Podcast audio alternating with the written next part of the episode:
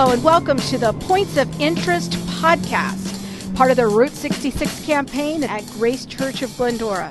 This is episode six as we're going through the Bible, and along the way, we're learning how all the stories in the Bible tell the overall story of the Bible, pointing forward to Jesus Christ, the fulfillment of the Old Testament and the promise of salvation. Are you ready for our next installment? Because here we go. This week we're going to be talking about Leviticus chapter 11 through chapter 27. So, really, a big chunk of Leviticus. And this, quite honestly, could be one of the more challenging weeks for you. Some obscure laws that we're going to be looking at. So, we're going to try to get you oriented to the text here in the podcast so that you're ready to tackle this section of scripture. And as we get into that, I want you to remember, above all, this is God's word. Every word of it. We believe that every word in the Bible is the inspired, error free Word of God. And so we want to be enthusiastic and expectant for what God is going to help us learn about Him. And in particular, this week, we're going to be looking at this portion of Scripture that's called the Mosaic Law. And the Mosaic Law is named after Moses, the man that it was given to on Mount Sinai. And we're going to be reading in chapter 11 about a lot of food laws, the differences between clean and unclean foods, and um, some Jews today still abide by these food laws, and uh, they're very careful about what they eat, and they use special silverware and special plates, and certain plates can't touch each other if they've touched unclean food. So these laws are, are very important as part of the Jewish identity even to this day. We're also going to look at some purification laws, purification of personal cleanliness and related to diseases, and even what to do if there's mildew present, how to take care of that and purify yourself and your household. Just a lot of purification laws. But remember, our two big picture ideas of the Mosaic Law does this law tell me how to love God or love my neighbor? And many of these purification laws really relate to loving our neighbor. We're living in the same household, we're sharing the same space, and we want to practice good hygiene. Other laws tell us how to love God. For example, when we get to chapter 16, there's going to be a, a long teaching on the Day of Atonement, which was the peak of the calendar for the Jews. It was the most holy day of the entire year. And it it would be like, you know, our big day of the year maybe is Christmas or Easter for for Christians. But for the ancient Jews, the Day of Atonement was a high holy day. It was the highest holy day. And it was the day when the priest would go into the Holy Holies in the temple or the tabernacle and make an atoning sacrifice for the sins of the people. And it was the one day a year when someone could be in the actual presence of God.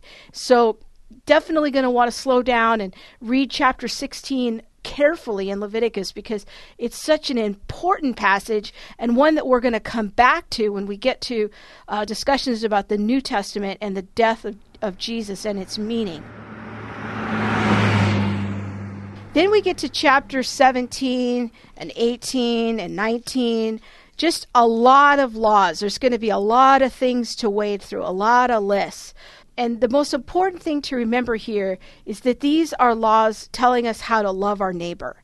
It, they might all be cast in in the negative, you know, do not do this, do not do this. But remember that the big picture idea here is this is how to love your neighbor.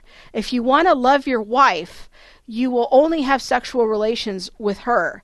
And so, chapter 18 is basically listing all the potential loopholes that people could try to put forth to uh, have sex outside of marriage. And what God is saying is, no, I want you to love your wife.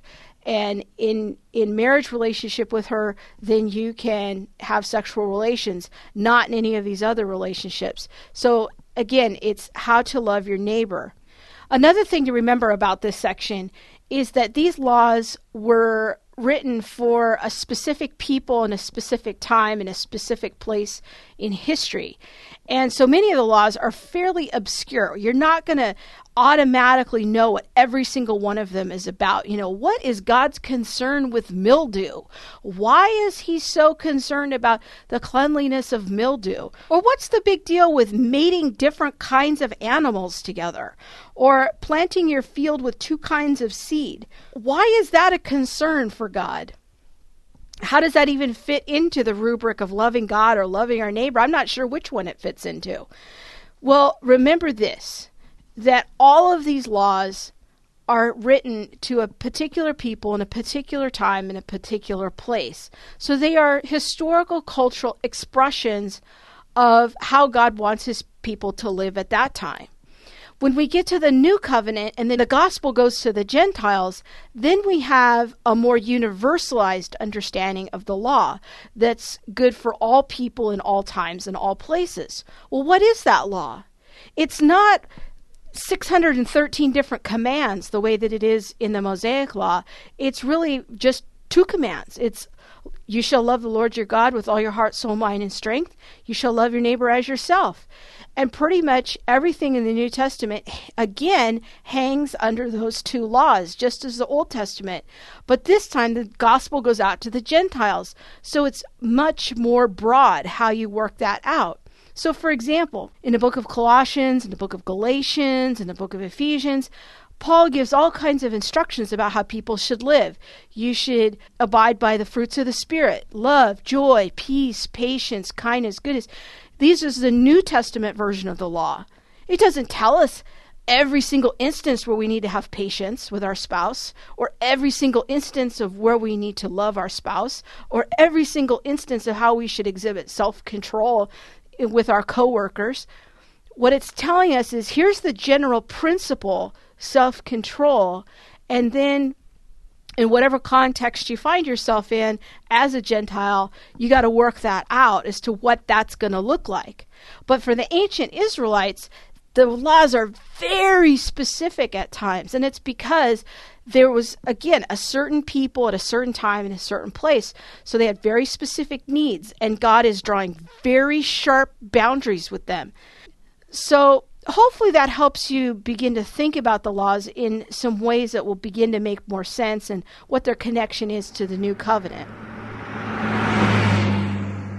When we get to chapter 25, we're going to read about the Sabbath year and the year of Jubilee, two special years. So it's not just feasts and festivals during the year, but there's also even special years that the Jews would take off and had special meaning to them. So that's going to be a section you might really enjoy and, and want to slow down and take a look at. And remember that when we get to the New Testament, the meaning of the Sabbath in, is fulfilled in Christ. It says in the book of Hebrews that we have our rest in Christ now. And so the Sabbath is something that pointed forward to our salvation. And the year of Jubilee is a year of forgiveness of debts. And it's also symbolic of, of the forgiveness that we have in Christ and that the debt of our sin has been forgiven. Toward the end of Leviticus, when we, we get to the final chapters, there's some discussion about the rewards for obedience and the punishments for disobedience. This is very typical of the ancient world. The kind of relationship that would be set up between a king and a vassal the king would make certain promises to the vassal, and the vassal would make certain commitments to the king. So the king would say, I will protect you, I will provide you some land, and then the vassal would promise and make a commitment to work the land and to pay taxes to the king and to have loyalty to the king. The Mosaic law is very similar to other kinds of king vassal treaties that we see in other parts of the ancient Near Eastern world. And so many scholars think that, you know, God kind of patterned the Mosaic law in a way that would have been familiar to the ancient Israelites. And this section in chapter 26 on rewards and punishments is very typical of these king vassal treaties. And so it's outlining look, if you obey and you do all these things that I'm telling you to do, here's what will come to you. Good things will happen. But if you disobey and you wander and you, you don't live up to your commitments, here's what's going to happen to you. I know you're going to have a lot of questions this week. There's going to be a lot of mysterious laws and you're going to you're going to wonder about that. That's okay. If you want to use your journal, if you're following along in the social not working study companion for our Route 66 campaign, maybe just jot down a few questions each day as they come up and pick one of your best questions, the most burning one that you can send in to the pastors. Also, I want to encourage you, if you haven't yet, to look through the first pages of your social not working study companion. If you look on pages two and three, there's some really great just big picture concepts of how to interpret the Bible. And many of them I've been touching on as we've been going through our series together. But it's worth your time just to take a couple of minutes to read those pages in your study companion, and you could kind of see them in writing, and, and maybe that'll help make them a little bit more concrete there. But those are really the heart and soul of a lot of the concepts that we've been talking about together in the podcast. I hope you found this helpful. It might be a tough week. Fear not be of good cheer because next week we're going to start getting into the book of Numbers and we're going to have lots of fun uh, watching the Israelites wander around in the desert. What could be more fun than that, right? So remember, this week is not forever. Just keep pushing through and jot those questions down as you go, and we'll see you next week.